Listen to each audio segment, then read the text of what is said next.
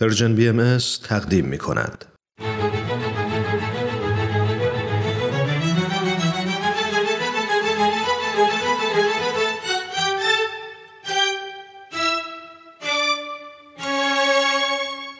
قصه ها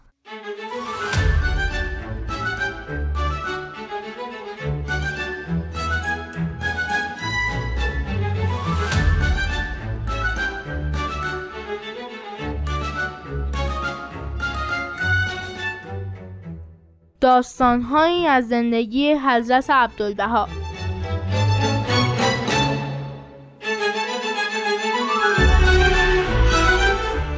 عفو و بخشش.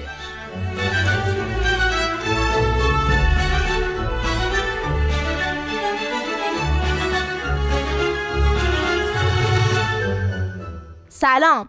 خوبین؟ ردیفین؟ ما که عالیم ردیفیم. من بارباد روحانی هستم. منم مهران ایمانیم. خب مهران بریم سراغ قصه امروز. چرا که نه؟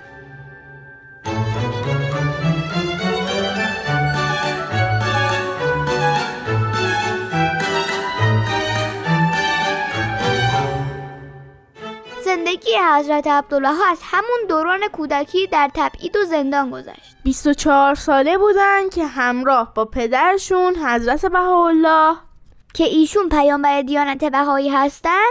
و البته سایر اعضای خانوادهشون به عنوان زندانی به شهر عکا رسیدن.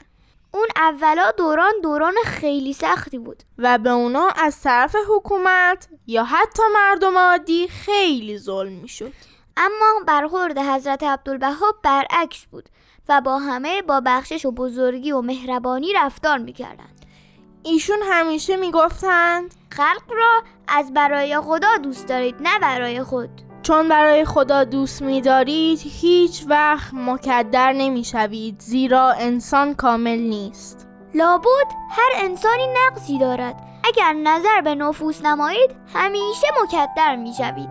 اما اگر نظر به خدا نمایید چون عالم حق عالم کمال است رحمت صرف است.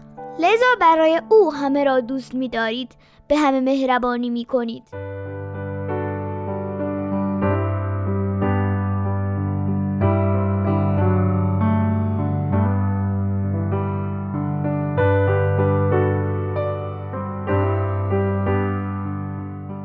روزی حاکم عکا دستور داد تا فردای اون روز سربازان مغازه تمام بهاییان رو ببندند. حضرت عبدالبها مطلع شدن و به بهاییان گفتن که روز بعد کسی به محل کارش نره و صبر کنن تا ببینن چی پیش میاد. حاکم که دید نقشش نگرفته خواست نقشه دیگه ای بکشه. اما قبل از اینکه نقشش رو عملی کنه مقامات حکومت عثمانی بهش گفتن که دوران مأموریتش تو عکا تموم شده و باید به سرعت به دمشق بره. حاکم نگران همسر و فرزندانش بود که نمی‌تونست به این سرعت اونا رو با خودش ببره. و خیلی نگران بود که در غیاب او کی می‌تونه از خونوادش محافظت کنه.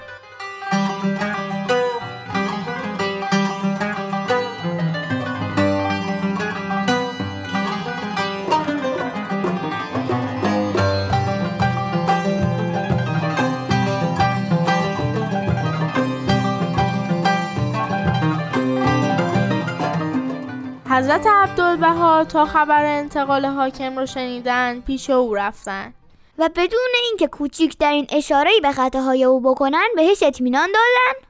که از همسر و فرزندانش مراقبت کنن و اونا رو به دمشق بفرستن. پس از مدتی حضرت عبدالبها یه نفر رو معین کردن و همراه با او خونواده حاکم رو به دمشق فرستادن.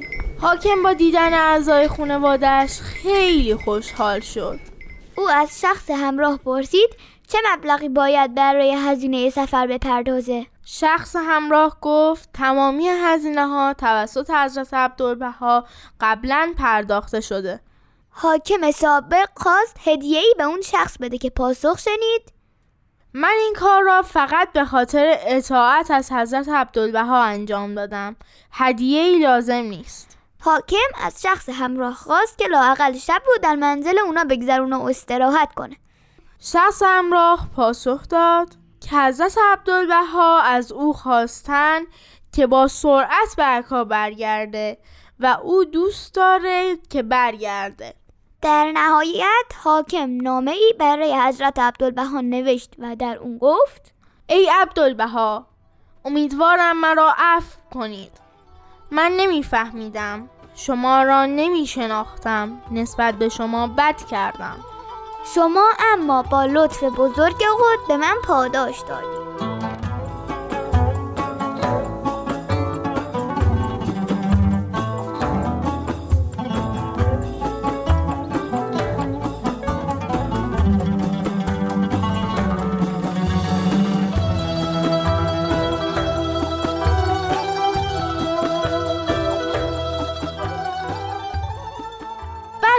دوستان به پایان یکی دیگه از برنامه های قصه ها رسیدیم.